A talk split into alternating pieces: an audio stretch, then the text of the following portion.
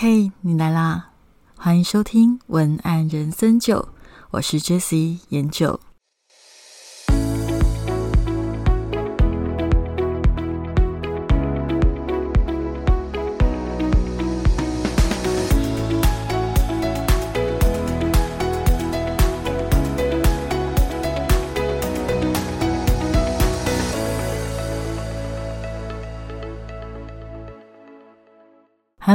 是研究。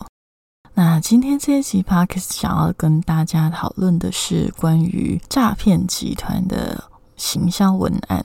我觉得最近啊，其实关于诈骗的这件事情还蛮层出不穷的，就是蛮常听到相关的讯息，例如说，呃，有国人受骗到柬埔寨工作，然后。被诈骗去，然后做诈骗的工作。那做诈骗工作还算轻微，有的被殴打，有的已经被卖器官、被强暴的都有。另外，呃，最近刚好在《镜周刊》的报道里面的一个叫《青春炼狱》的专题报道里面，有去提到，就是关于青少年被诈骗去拍一些。私密照片的比较黑暗的那一面，这样子。当然，这个是比较严重的社会事件。那其实除此之外啊，我觉得一直层出不穷的，大概就是一页式广告的诈骗案吧。这个已经很多人都呼吁很久了，就是在很多一页式的广告上面，常常发生诈骗的行为。有一些情况是买了 A 就寄来是 B 东西，然后有的是买了正版就寄来是盗版。然后我之前看过一个很扯的，就是有人买买柳丁汁的那种榨汁机，结果寄来的是另外一种那种我们一般看那种下面有刀的那种果汁机，然后那那种果汁机寄错果汁机就算了，还会漏水，而且那个刀子就是钝到用手摸都不会有问题，这样子就很扯。嗯，然后我突然间开始在想啊，其实，在很久以前，好像。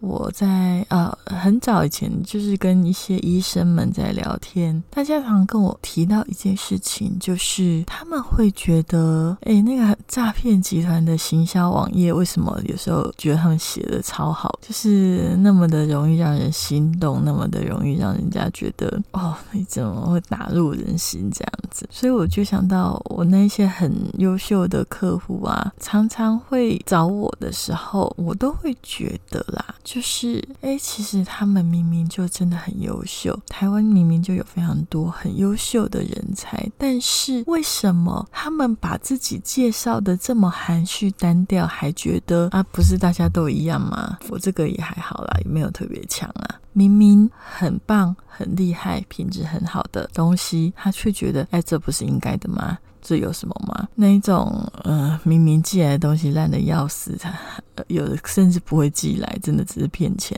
这一些诈骗，哦，对，最近我还听说有另外一种诈骗，就是假装卫福部的网站，然后让你输入你的资料，假装骗你说是纾纾纾困四点零吧，结果输入资料进去之后，你就被扣款了。这种也是一个可怕的诈骗。顺便提醒大家一下，这个也是假的，请大家多多查证，不要不要被骗。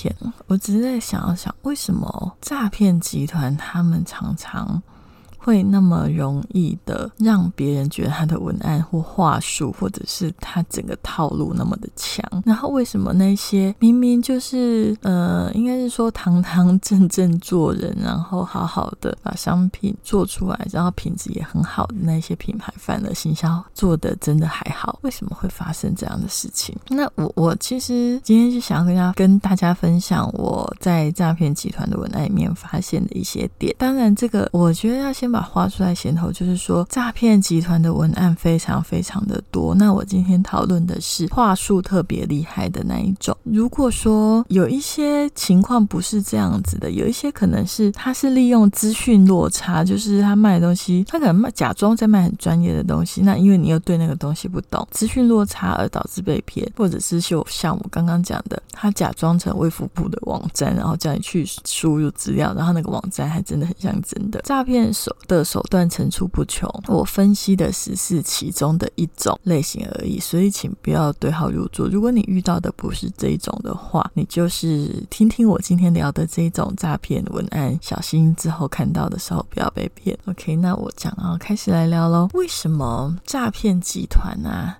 会很会操作话术，甚至很会所谓的啊，他很喜欢讲攻心呐，攻入人心啊。其实我很不喜欢把这，这是我自己啦。其实我觉得这个真的没有好坏，这是我我自己的个性。我不太喜欢把消费者当成猎物。然后我去对他攻城略地，好像去抢到他的心，然后攻入他的心，要把他视为一场战争，这样子的一个做法，对我来讲是我比较不喜欢的。因为我觉得将心比心吧，因为如果是我，我不喜欢你对我这样子。如果你对我是有企图性的想要说服我，那我跟你说，我绝对逃走。我最讨厌人家用这样子的方式对待我。我喜欢的是你真的有诚意的表达出你想要跟我沟通，表达出你的诚意。你把你的真正有的东西拿出来，我们脚踏实地的交朋友。我喜欢这样的方式。我也比较不喜欢呃去教大家怎么样去。说服怎么去洗脑别人，我不太喜欢这样的说法。也许有一些人会觉得，其实行销界的逻辑很多事情就是差不多的。可是我会觉得很多事情是它的出发点很重要，你怎么看待它很重要，你是因为什么样的理由去做它很重要。也许行销界的逻辑就是。确实，行销就是一场战略式的，行销是一场战略。如果你跟他跟我说不是，那太天真。但是我们还是可以把持着我们自己的原则，跟我们自己觉得我们想要创造的环境、创造的氛围，我们想要如何对待我们的客户，这个都是可以选择的。这个度地方是我刚好有感而发聊一下。好，回到刚刚讲的，为什么诈骗集团他们的文案会有效？是因为其实老实讲，嗯，我我现在先简单讲啦，就是因为其实诈骗集团他们真的非常的厉害，他们完完全全的站在消费者的角度换位思考，他们的换位思考很强。诈骗集团他们真的很会去站在消费者的角度去思考。诈骗集团的文案会这么这么的容易，这么这么的懂消费者的心呢？而为什么你的东西是真正有价值，而且你货真价实的做，你反而会觉得在写文案的时候有困难？这简单的一句话，其实就是跟你看待商品的角度还有距离有关系。那另外一句话也可以说，跟你有没有冒牌者症候群有关系啦。我先来讲关于商品的角度跟距离的问题。所谓的角度就是切入点啦，看待商品的切入点。切入点指的就是你怎么样去看你家的商品、你的品牌。如果你自己是。商品的设计者就是有一点类似校长兼撞钟啦。我觉得台湾很多新创的产业，很常就是校长兼撞钟。我遇到非常多，有一些也是设计师或摄影师，他们都是自己的产品加上自己写文案。那为什么你如果是自己是商品的创造者、设计者、制造者？为什么你会反而很难写得出来？是因为，嗯，摒除一些本来就是个性比较自恋的人。对，我觉得自恋可不是坏处。我有时候也蛮羡慕自恋的人，因为他比较懂得去肯定自己，让别人看到自己的好。我觉得这也是一个优点。那总而言之，他就是一种人格特质。那如果不是这种人格特质的人，他可能在切入自己的商品的角度，常常是。极度的严苛跟龟毛，例如说厨师，例如说我看过医生哦，那种大家知道我常做医美的文案嘛，医美整形的，为什么他们对于自己的产品呢都会这么的龟毛呢？因为唯有龟毛才能够给消费者最好的东西呀，所以。如果你刚好是产品设计者，你在写文案的时候，因为你又同时创造那个商品，所以你会知道这个商品所有的缺点，包含那些消费者可能根本不在意的缺点，从大到小的缺点，你通通有看到。你看到的时候，你会不会觉得，你知道人啊，越注意什么，那个东西就会放大。那你如果一直在帮自己的产品争错，为了让它越来越好，你就会争错嘛。结果你一直争错的情况下，你就会把缺缺点越放越大。这样你会有自信吗？这种把缺点越放越大的想法，对行销而言是完全不利的。因为行销它刚好是相反的思维。行销的思维是什么？行销的思维是要尽量的去把自己的优点讲到最好。哎，那你要尽量的把自己的产品诠释到最好的时候，你会不会发现，跟前面要把产品做到最好的时候的那种想法，就是不断的侦错、侦查自己的产品有没有缺点？它其实是两个非常冲突的想法哦。所以，如果现在在听这个 podcast 的朋友，刚好是那种校长兼状中，自己做产品、自己写行销业的公司，你会很容易有思维上面转换的困难。如果万一你没有转换成功，你还是带着不断的对自己的产品争错的这样的思维去写行销，也会发生什么问题？如果没有适当的去切换你的角度，把你的。产品设计者的角度转为消费者的思维，我说的消费者思维就是行销消费者的思维。那你通常会有一个心魔，那个心魔是什么？我跟你说，那个心魔啊，就是你会有一种卡卡的感觉，你会不太敢写下自己的商品真的很棒哦那种文案。为什么会这样？啊，我觉得他很像是冒牌者症候群的心态，不相信自己真的那么棒。为什么你会不相信？因为你已经习惯一直挑自己毛病了。你一直挑自己的毛病，你会觉得自己好吗？但是，毕竟制作商品的时候，其实挑自己己的毛病是对的，是敬业的态度。偏偏行销自己的时候，如果你还一直挑自己毛病，你要怎么行销啊？所以。如果没有转换思维，你根本写不出来。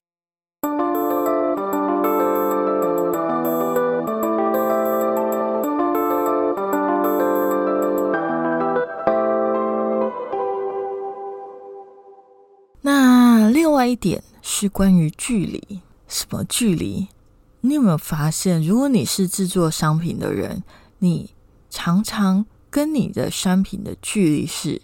心理上的距离跟生理上也会蛮近的。心理上的距离的意思是说，因为你可能日夜都想着它，所以你很难思考完全不认识你的，嗯，完全不认识你这个商品的消费者，他到底会怎么样看你的商品？你会很难思考这一个角度。当你跟你的商品日夜的非常的靠近，然后你已经对他非常非常熟悉的时候，你真的很难去思考一个陌生的客户，他不认识你的时候，他到底对你的感觉是什么？因为你已经麻痹了，你跟你的商品太熟了，太熟了。这样的情况到底要怎么解决这个问题？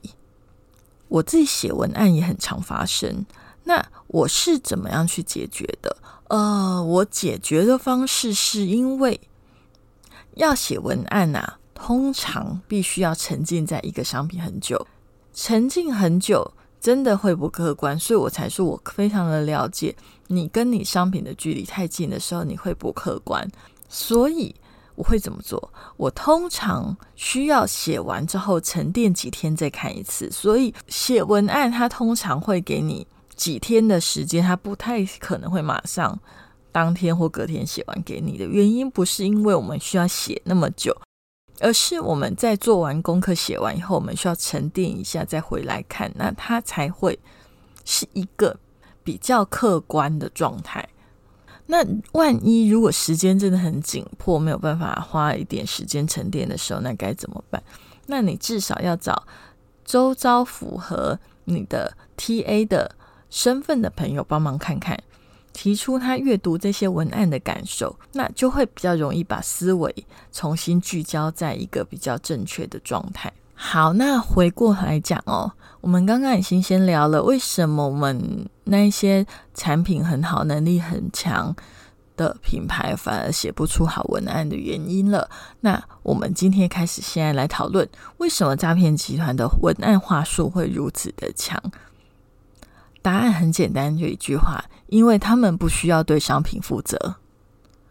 因为诈骗集团的重点是要引导你去买单。他们不需要精进商品，只需要精进诈骗技巧即可。也等于说，他们只需要花时间、花功夫，在诈骗这件事情做得更好就可以了。诈骗集团它没有商品，它的商品就是文案跟话术。如果你被骗了，充其量你就是买了他的文案跟买了他的话术。既然呢，他们没有对自己的商品没有需要负责嘛，对不对？所以他们怎么可能会有冒牌者症候群的纠结呢？当然，刚刚提到的那些什么太了解商品啊，跟商品距离太近啊，不客观的问题，通通不会有。他根本就不需要换角度，他不需要换位思考，因为他就只要一直跟一般的消费者在同样的角度与距离去想象商品，加上强大的换位思考技巧，以及不需要考虑责任。考虑形象，讲白一点，人不要脸，天下无敌嘛。包袱一少，什么话都敢讲，什么承诺都敢讲，理所当然，你就觉得很心动啊。所以你知道吗？为什么有一些文案很难写的原因，是因为有时候是为了负责任。有时候啊，其实我也会接了一些文案，然后我也会建议业主，其实是不是可以这样写，是不是可以那样写？但问题就是，业主他也必须要去承担。东西卖出去之后，消费者的感受的风险，所以我就算觉得 A 版本的文案这样写一定会买，问题是它背后呃吸引消费者来买了之后的后续的效应，这个是业主需要负责的。例如说满意保证要可以保证到什么程度？因为我们的业主不是诈骗集团，所以。保证写了的话就要做得到，要负责很多事情就会变得不容易。在写文案的时候，为什么诈骗集团他们特别的吸引人？是因为他们不需要负责，所以他可以讲出很多业主可能没有办法承诺的事情，他敢承诺；很多业主不敢保证的效果，他敢保证。那是不是就特别吸引人呢？今天我们聊了这个。诈骗集团的主题啊，就想要跟你们说，如果啦，你刚好是有冒牌者症候群的老板，又要自己写行销文案的话，你可以怎么做呢？我会建议你多问问你的消费者，多去了解消费者的观点，他们在乎的是什么。会比你自己埋头苦做，又纠结那些消费者根本不在意的点还要有效。我说纠结消费者根本不在意的点，就是例如说，我也有看过一些老板，他可能在文案上面。他就是纠结某一些标点符号，或者是某一句话要不要写。可是某一句话要不要写，我看了之后，我发现那一句话，老实说，消费者你有写跟没写不会在意。可是那个老板就很在意，到底哪一些字你要很在意，哪些字你不需要在意，那个真的就要靠专业文案去帮你看。所以，如果你觉得写文案有一些嗯困难的话，我也欢迎你来上我的高效好感文案课。那里面我会引导你怎么收集。整理消费者的资料，还有运用。那最棒的是你写的作业，如果你有写的话，我会帮你改，也会给你建议。呃，最棒的一点是你如果写完作业，你就可以加入社团。那社团的重点就是，如果你未来在写文案上面有什么问题，想要呃，请我给一些建议，你在社团里面问我都会回复你。我发现大家在写作业上面其实都容易有惰性的，所以才会给大家这个力度，鼓励大家好好的写作业这样子。好，那另外一个我想要聊的是，要怎么对诈骗文案更警觉呢？其实我个人的建议呀，我是觉得一句话吧，写的太完美的文案通常会有问题。要怎么说叫写的太完美的文案？哈，就例如说，呃，我拿我自己的文案课的文案好了。其实市面上文案课很多，大家应该知道，但是。嗯，我自己比较不喜欢的做法是去标榜你可能只要花一点点时间就能赚进非常多钱的那种写法的招生文案，因为一来啦，我会觉得。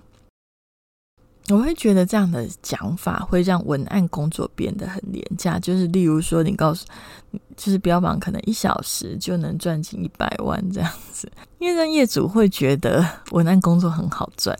但实际上是这样吗？怎么可能呢？你知道为什么一个小时写一个小时的文案可以让你赚进一百万？有可能那个小时的背后要做好几天甚至好几个月的功课呢？加上。那个写文案的人，也许他有一定的背景，他有一定的刚好的经验，都是有关系的，所以并不是那么简单的说，哎，可能学会文案之后，你一小时就能写出让你月入百万的文案。我觉得这样写的太完美了，完美到不可思议。当然，机会你说有是有，但是我还是倾向。把一些细节写清楚，效果呃很好，但是不要到完美的太超过，这样会比较踏实一点。那再来就是，如果完美到不可思议，价格又便宜到不可思议，那这通常就会有问题嘛。那这个我欢我相信大家都可以判断。那今天关于诈骗的文案大概聊到了这个段落，我是有联想到了一些。以前的朋友还有一些的学生也有问过的相关的类似问题，所以顺便跟大家分享。我记得以前啊，有一个男生问我说：“哎，你有没有你要写文案嘛？那你知不知道有没有什么话可以一句话就可以让妹子爱上你？”那我当时听到的时候，我真的很想回答：“哎，你是真的很想认识那个妹子吗？”还是说你只是想要享受被喜欢的感觉呢？那也有很多人会问我啊，有没有什么办法可以呃立刻理解消费者的想法，抓住他们的心？我当时也很想问啊，你是真的想了解消费者吗？还是只是想赚到他们的钱呢？我会这么问，是想要讲一件一个道理啦。其实人都是互相的。你放多少的诚意在对方身上，对方都会感受得到的。如果你一直想走捷径，很容易反而让消费者感觉不舒服，或者你会同样的吸引到也是想要走捷径、贪小便宜或比较没有诚意的消费者类型。诈骗集团虽然话术很强，文案很厉害，但大部分都在瞄准人心的黑洞，那些填不满的缺口。他骗你说他可以填满，实际上只是让你的黑洞变得更大而已。那最后，我想要跟大家分享我很喜欢的一个作家，叫做陈英书。他最近在他的 Facebook 上面讲了一段话，让我很有感触，就当做今天 Podcast 的结语吧。他上面写说啊，你相信自己是无，就是没有的那个无。你相信自己是无，就会一直找东西填。但你不是无，你是光。